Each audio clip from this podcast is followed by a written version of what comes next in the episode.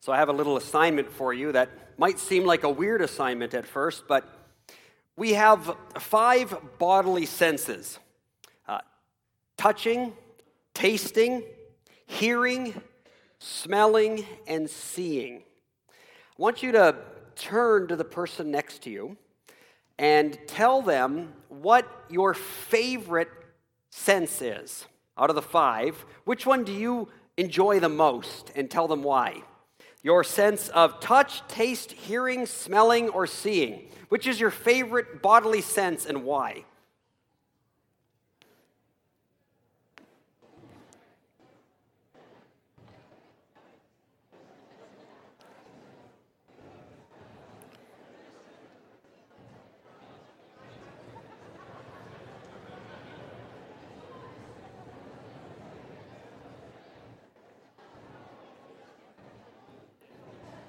It would be very fascinating right now if, by show of hands, I went through each one and we saw which were the more popular ones.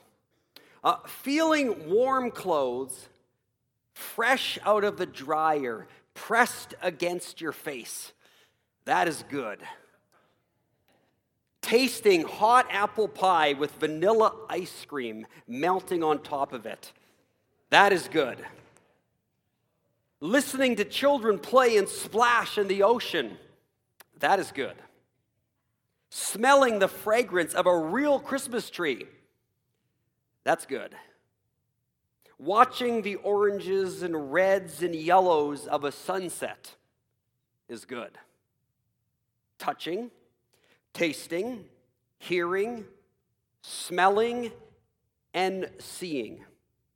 There are five bodily senses, and they are good. Just think of how much we would be deprived of if we didn't have bodies. The first time the word good appears in the Bible is in the fourth verse. Pastor Jerry read it earlier, Genesis chapter 1, verse 4. We read of God creating light, and it says, God saw that the light was good. In fact, in the first chapter of the Bible, this word good is then, after this verse, used six more times. It's good, it's good. And then, as a way of encapsulating the whole chapter, it ends by saying, Then God looked over all he had made, and he saw that it was very good. God created the oceans and the land. It was good. God created plants and seeds, and it was good. God filled the seas with fish and the air with birds, and it was good. God created animals to spread all over the land of every different kind and species, and it was good. That's Genesis chapter 1. The opening chapter of the Bible is an attack on any idea or any views that God's creation is somehow bad or an illusion. The first book of the first chapter of the Bible is an attack on any Gnostic or spiritualistic or Buddhist or mystic or even any revivalist theology that teaches us that humanity's goal is to escape a bad creation. The yearly celebration of Christmas should guard us against that. As a reminder, every single time that we have Christmas, it should remind us of any or, or protect us from any kind of escapist readings when it comes to the Bible. Uh, but sadly, it doesn't always do that. Instead, our Christmases become equally escapist, especially when we throw in Santa and the elves and the reindeer alongside of a magical, no crying he makes baby Jesus. It all becomes rather escapist. But the biblical story of Christmas is a story about the incarnation and if we uphold the incarnation of Christmas, we will stay away from any fairy tale notions and we will look at reality. And that's what we're going to be that's what we're going to be doing over the next couple of weeks is looking at the implications of the incarnation. The philosophers often talked about reality as being true, good, and beautiful. And so we're going to look over the next three weeks at how the incarnation is true, how the incarnation is good, and how the incarnation is beautiful. And we're going to start today by looking at the goodness of the incarnation.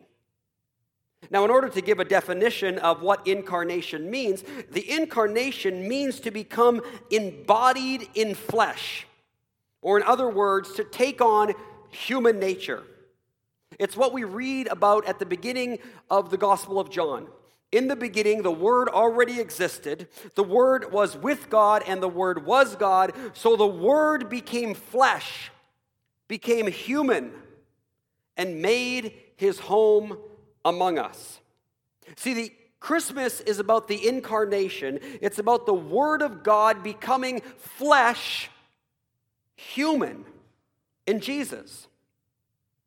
The incarnation is not a story of God helping us escape the created physical creation. Instead, the story of the Bible is about God coming into and embracing his created physical creation. And understanding the implications of God's incarnation, that is, God becoming flesh, will, if we get it, affect everything that we look at. The way we read Scripture, the way we interact with the world, the way we interact with one another. And so, let me give you three, there's certainly many more. Let me give you three this morning implications of the incarnation in regards to how it helps us understand the goodness of what God made. The first thing it shows us is that the incarnation shows us that to be human is to be embodied. This is something that is often forgotten in escapist versions of Christianity. That to be human is to touch, it's to taste, it's to see, it's to hear, it's to smell. Humans are not merely thinking spirits. And even in order to think, you need a physical brain in order to do so. God could not have become human by just becoming a different spirit. Notice what it talks about. Spirit is not human. Humans are flesh and blood.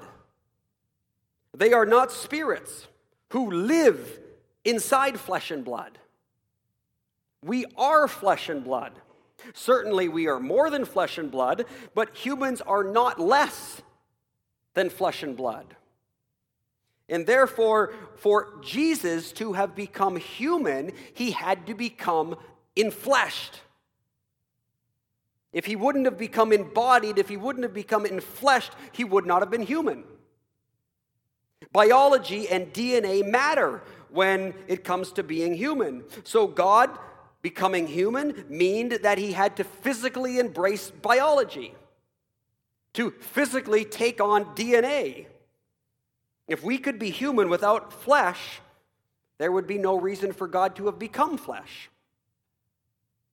If God was merely trying to save our ghost, as if a ghost is human, from our bad flesh, why didn't God simply become a human ghost? And then go around and suck our human part out of our bad bodies with some cosmic vacuum cleaner. But no, God became human, and therefore it means he became enfleshed. To exist without a body is not to be human. Human is in body. The denial of the body is to deny the incarnation as intrinsic to human beings. From the very beginning, versions of a false teaching have crept into the church uh, that have said that Jesus only appeared to be a human, but wasn't one in reality. Or there have been other versions that have crept into the church, which I have popularized or I've heard it popularized as God in a bod. That Jesus uh, really just went into a carcass.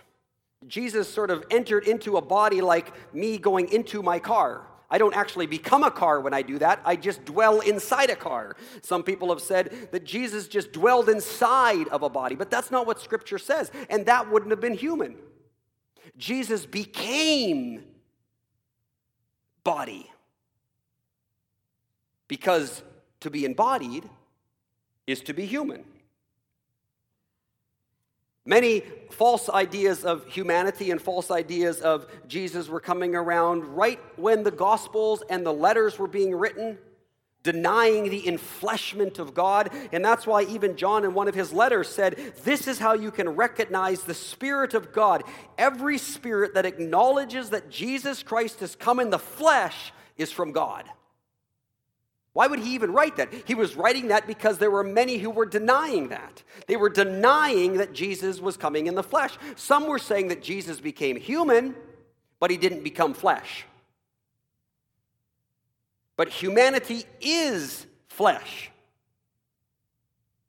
Every spirit that does not acknowledge this is not from God. To deny that Jesus became flesh is to deny that God became human. Because to be human means to have a body. The second thing we see from the incarnation is that the incarnation affirms the goodness of God's creation. We saw from Genesis 1 that God's creation is good. In fact, Genesis 1 says it's very good. Yes, Genesis 3 goes on to describe our rebellion against God. And because of that rebellion, and because God tasked us humans to be the caretakers of his creation, we read how our rebellion against God affected the creation. It affected us, it affected all of creation in a negative way. But that didn't turn God's creation into evil. It didn't turn God's creation into an illusion. It didn't turn God's creation into a prison. Take the body that's gotten sick as an example. If you're sick, your body is still good. If you're sick, you don't go see a doctor, and if you're sick, the doctor doesn't say, Well, we should just throw your body away. No, what the doctor wants to do is get rid of the disease that's affecting the body. The body's good. You don't root out the body, you root out the disease so that the body can get better. Or take a church or a school that has a, a, bad member in it or a bad teacher in it. Now, people like that can certainly corrupt a church, uh, certainly can be a very negative influence on a school, but the school's not bad, the church isn't bad. You don't get rid of the church, you don't get rid of the school. What you should do is get rid of the bad member or the bad teacher, get rid of the problem. Now, I realize these are analogies and that they don't work perfectly, but something very similar is happening in the incarnation. God became human, which means he became flesh. God's incarnation in Jesus is a second creation story. It's another creation story of God saying, It is good, created all things good. Yes, through human rebellion, creation got sick, but in God's love for his creation, God didn't get rid of the creation, but God embraced the creation. He came into the creation so that he could get rid of the disease and make it healthy once again. That's the biblical plan. The Christmas story is not God's escape plan from creation. The Christmas story is not that we need to escape from God's creation into a spirit world. The Christmas story is God's rescue plan for the restoration of his creation. If it wasn't God's rescue plan to restore his creation, why incarnation? Why become creation? if it's just to get away from it. Again, this has become lost because of the popularity and the influence of a of modern day American rapture theology that has really distorted the church's thinking about all of this in the last hundred years or so. Within certain evangelistic and fundamentalist wings of the church, that has incorrectly read the Bible with an escapist theology. But the focus there is in the wrong direction. It's not about leaving earth and going to heaven, it's about heaven coming down and joining the earth so that the two realms become one. And isn't that what we pray every single time we pray the Lord's Prayer? Isn't that what we're saying?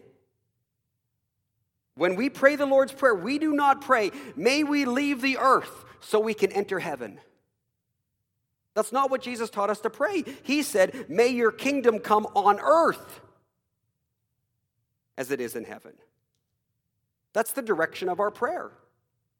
Not may we leave earth and go to heaven, but may heaven come to earth. And we see a glimpse of it, we see a foretaste of it already in the incarnation. God coming to earth in Christ and embodying his creation.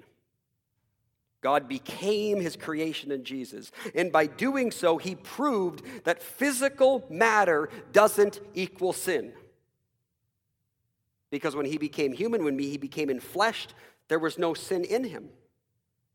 Embodiment, bodies, physical matter are not sinful. Adam and Eve were physical beings created by God from the dust of the earth before sin ever entered the world.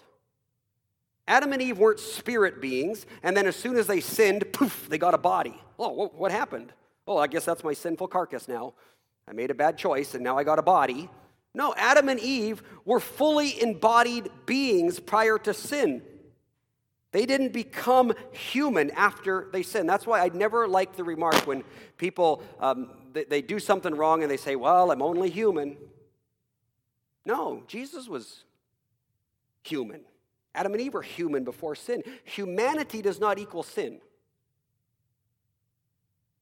If you want to say, I guess I'm a diseased human, I guess I'm a fallen human, you might sound weird, but at least you're theologically correct. You fall because you're a diseased human. The redemption plan of God is to rescue you to be fully human again. And do you notice in God's rescue plan what is involved? It's called a resurrection. Why? Because bodies matter. If all you did is live on as some kind of ghost, you wouldn't be human.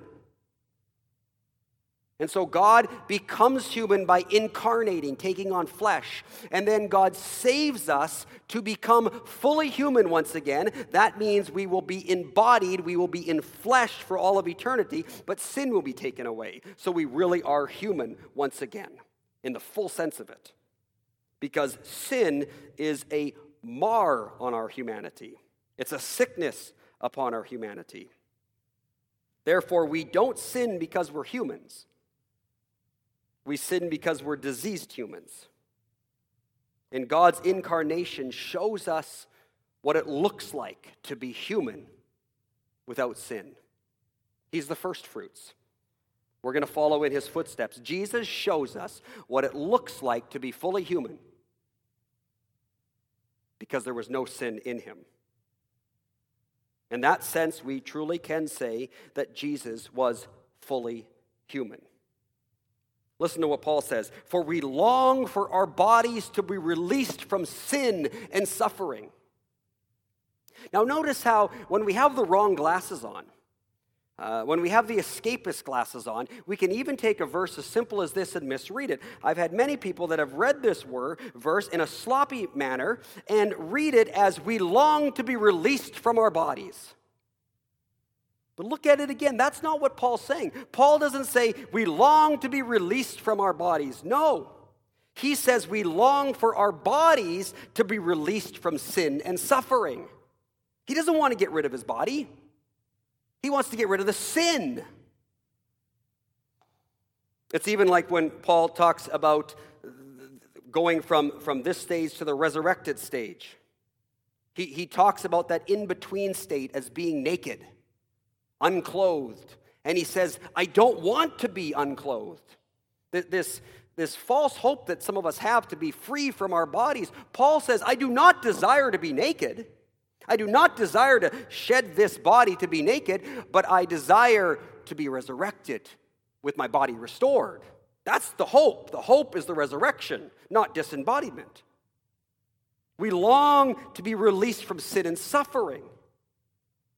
That is why Jesus became flesh and why the incarnation leads to bodily resurrection. Christianity is actually a very material faith. Very physical faith, even with God Himself becoming physical. Jesus came to save us to be fully human, not to become non human ghosts. Jesus rose bodily from the dead so that we could be embodied humans for all of eternity. And that means that we'll be able to taste, to touch, to see, to hear, to smell, and to be able to experience all those senses untainted by sin. Look at Jesus when he rose from the dead. In Luke 24, he comes, appears before the disciples after he rose from the dead in his, in his uh, resurrected body, and he says, which I always think is such an understatement, Why are you frightened? I'm like, Because you just appeared in front of me, and I thought you died a few days ago. But anyway, he, why are you frightened? He asked. Why are your hearts filled with doubt? And then look what Jesus says Look at my hands, look at my feet. You can see that it is really me. Touch me and make sure that I am not a ghost. Because ghosts don't have bodies, as you see that I do.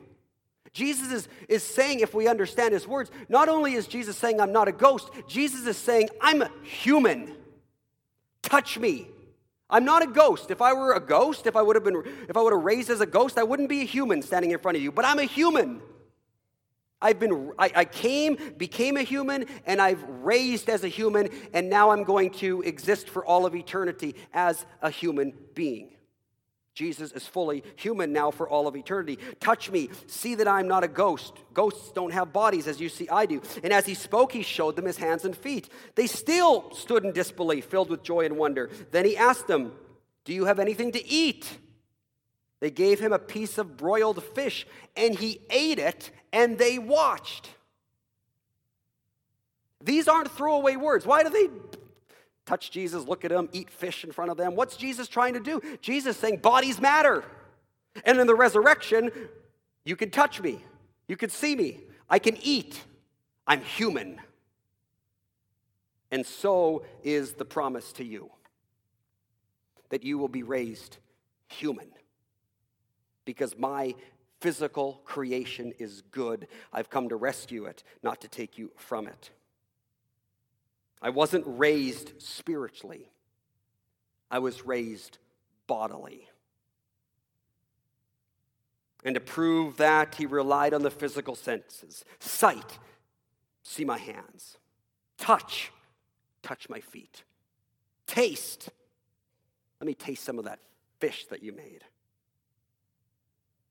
And as Paul says in 1 Corinthians, the resurrected, fully human Jesus is exactly what it will look like when we become resurrected, fully human beings at the second coming. So the incarnation has huge implications. It shows us that to be human is to be embodied, and it also shows us that God's creation is good. and that he's planning to rescue it and has already started the process with Jesus in the incarnation and has already started the process in the resurrection. And my third point for this morning is that the incarnation is the beginning of the restoration of all of God's physical creation. This is another part that gets forgotten in our escapist views of Bible reading. We are right to affirm the centrality of humanity in God's rescue plan. Humans were the pinnacle of God's creation. We were made in God's image, and the very first command that He gave us in the Bible was govern and take care of my creation. In many ways, that goes right with being in the image of God. God is the ruler, He's the governor. You now will be my image. You now will be my ruler, my governor in my creation. You're my stamp in the creation. But sometimes we forget in our escapist readings what God's plan for us was. Just as Israel continually misunderstood her calling reducing it to meaning that salvation was for them. Salvation meant that we are now saved, and we're saved, and God's going to get us out of here. Forgetting that Israel's calling was to be was to experience God's salvation so that they could bless others. It's the same way. In many ways, the church forgets God's calling today. For what God illustrated with Israel at a micro level is now happening in Christ at a macro level, and that is that our mandate to govern creation is now restored in Christ's incarnation and resurrection. Christ then restored humanity by becoming fully human. So we are not saved. Salvation is not for us just so that we can get out of here. Pray a prayer, get saved, and then get out of here. That's Israel's mistake. We are saved like Israel. We have salvation like Israel to be a blessing to the creation. That's what salvation was all about. That's what God showed with Israel, and that's what God showed in Christ, and that's what He continues to do with His people. Salvation is for us to reclaim the image of God upon us, which means to be a blessing to God's creation, to govern it well, to work towards the restoring of God's creation.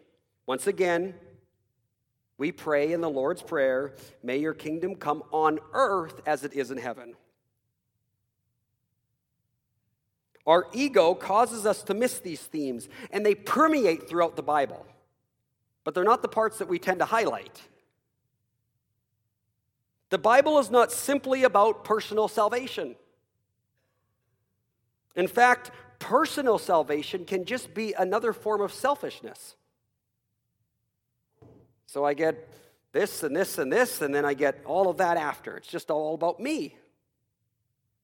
Personal salvation can actually not change the heart towards greed and selfishness at all. But the scripture is not just about personal salvation, it's about being saved to bless God's creation. For it is not just we who await restoration.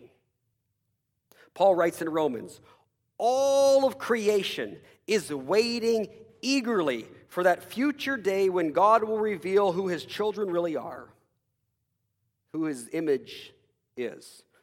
All of creation is waiting. Against its will, all creation was subjected to God's curse. But with eager hope, the creation looks forward to the day when it will join God's children. How have we missed that? It's not just God's children that are going to be saved. Creation looks forward to the day it will join God's children in glorious freedom from death and decay. All of creation is going to be saved from death and decay, and it is eagerly waiting for that day. When God will not only resurrect humans, which means fully embodied beings, but he will resurrect his creation. A new heavens and a new earth, just like new bodies. It's resurrection, thorough resurrection. And this theme is all throughout the Old Testament. Listen to how even the animals are going to be part of God's rescue plan. In Hosea, on that day I will make a covenant with the wild animals and the birds of the sky and the animals that scurry along the ground so that they will not harm you. What? God's made a covenant with the animals? I will remove all the weapons of war from the land, all swords and bows, so that you can live unafraid in peace and safety. On that day, even the animals, Joel says the same thing. Don't be afraid, you animals of the field, for the wilderness pastures will soon be green. You will enter paradise too. The trees will again be filled with fruit. Fig trees and grapevines will be loaded down once more. God is promising a paradise of green pastures even for the animals. God's promises extend beyond promises to humans. It extends to all of creation. And we are saved as humans to begin to be that blessing to creation. How we treat animals matters. How we treat God's creation matters. It's very Christian. It's, it's sad that the church has had to catch up to the environmental movement when we should have been leading it. And then maybe we could have kept it in a better focus. Even at the end of Jonah, we hear of how God's compassion extends even to the animals. It says, The Lord said to Jonah, You feel sorry about the plant, though you did nothing to put it there. It came quickly and quickly died. But Nineveh has more than 120,000 people living in spiritual darkness, not to mention all the animals. Shouldn't I feel sorry for that great city? Why is it even mentioned? God says, I care for Nineveh. Yes, it's got 120,000 uh, people in it that don't know, um, uh, that are living in spiritual darkness. It's, always, it's also got a bunch of animals in it. And you were so eager for me to just smite it all. Even the animals God cares about. God's plan is not an escape from physical creation, it's a plan of rescue, renewal, recreation, creation that involves bodily resurrected humans, a renewed earth, not to mention the animals. The incarnation matters. The incarnation, understanding the incarnation and understanding Christmas will affect everything in regards to how you read Scripture, how you engage with creation, how you engage with God, how you engage with one another. In fact, I think it's quite fitting that the incarnation of God, the birth of Jesus, happens in a stable. See, what, what is, is the natural reaction that we think of when we hear stable? I even noticed it in the song that Paul and Juliet sang um, dirty, stinky, smelly, noisy. It's a barn. But maybe we see stables that way because we've got the wrong glasses on. We haven't been thinking with incarnational eyes. We're still seeing with unhealthy spiritual eyes rather than with restored, embodied eyes. Because the incarnation says that blood, birth, and bodies are good. The incarnation says that cows and sheep and donkeys are good, that shepherds and ordinary stinky workers are good, that husbands and wives and babies, even crying babies, are good, that hay and mangers and swaddling clothes are good. So I think Jesus born in a stable is quite appropriate. It's an affirmation of God's good creation. When we look at the stable and we look at it, it's so earthy. And yet Jesus came right into that and embraced it It wasn't, ooh, that's bad stuff. I don't want to be tainted with that. He embraced it. One of the things that I enjoyed, I almost wore my Habitat for Humanity shirt today too. I saw Pastor Jerry did. Um, the perspective of how this all changed. I, I said to my wife when I was leaving on Wednesday to work for Habitat for Humanity, I, I said to her, I get to be incarnational today. I get to get wet with rain, use a hammer and hit nails and put wood together and build a house and um, use my hand. This is incarnational stuff. It's working with the stuff that God has made and reforming it and fitting it in such a way that I am able to enact what it means to be made in God's image and to bless other people. And for somebody like me that works mostly in my head all the time, it's nice to be a little incarnational, and I need to be more incarnational in my life. God likes stuff. Martin Luther tried to remind us this so much with his whole idea of the priesthood of believers that even the everyday father who's changing diapers and, and all of these everyday things is good. It's what God created the world to be like. And if we don't start embracing that that's good, we're really not going to like eternity because eternity is going to include all of that kind of stuff. It's not going to be Care Bears sitting on clouds playing harps. It's going to be earthy and good, where we can get our hands dirty and we can interact and work with God's good creation with real human bodies that smell, see, taste, touch. The incarnation shows us that to be human is to be embodied. Uh, that God's creation is good, it affirms that. And the incarnation is the beginning of a restoration that doesn't involve just humans, but is going to affect all of creation as all creation is groaning and waiting for it, including the animals. And when we understand the implications of this, when we understand the implications of Christmas, God becoming flesh, we realize then that it is quite Christian. And I would also say because I think they're one and the same, it's quite human to enjoy the feeling of warm clothes, fresh out of a dryer, pressed against your face.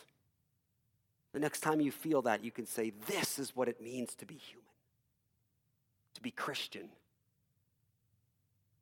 To enjoy that hot apple pie with vanilla ice cream smothered on top of it. It's to celebrate. God's creation. To enjoy listening to children play and splash in the ocean, there's something very human and Christian about that. To enjoy smelling the realness of an authentic Christmas tree. To enjoy watching the formation of clouds or sunsets T- touching, tasting, hearing, smelling, seeing, to begin, just to begin, it's a foretaste now, to begin to experience all of our senses in interacting with God's creation now. So that we're not completely overwhelmed when we get the full dose of it in the resurrection. Jesus came to save us from sin and disease that erodes our senses so that we can, in anticipation, live fully embodied human lives for the rest of eternity in God's restored creation. It's hard to say it any better, and I think this is a perfect quote to close.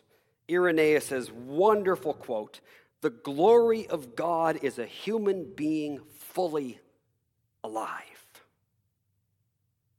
Even the picture says it. What does it mean to glorify God? It means to be fully alive, fully able to embrace the flesh and blood body of who you are and the physical creation all around you that God put you in and to be God's image bearers and his stamp upon his creation and part of the process of his rescuing of his creation from sin and disease. The things that steal, kill, and destroy. Instead, the glory of God is a human being. That means an embodied person who's fully alive. It's my hope and prayer for each and every one of you, for myself as well. We begin to understand and embrace the incarnation of Christmas. Let's pray. God, help us to count our blessings. We thank you for the jobs and the work we have to do. We thank you that we have health and strength and the skill to do it. We thank you for our homes and for those who are very near and dear to us. We thank you for the friends whom we will meet today as we travel, at work, at meals, and when our work is done. We thank you for everything in which we find pleasure for games, for books, for pictures, for movies, for play, for music, for dancing, for talks with friends, and for times with those who are more than friends and whom we love. We thank you for Jesus and for the promise that he is always with us. Help us in that promise to find our inspiration to goodness and our protection from sin. Hear this, our prayer, for your love's sake. Amen.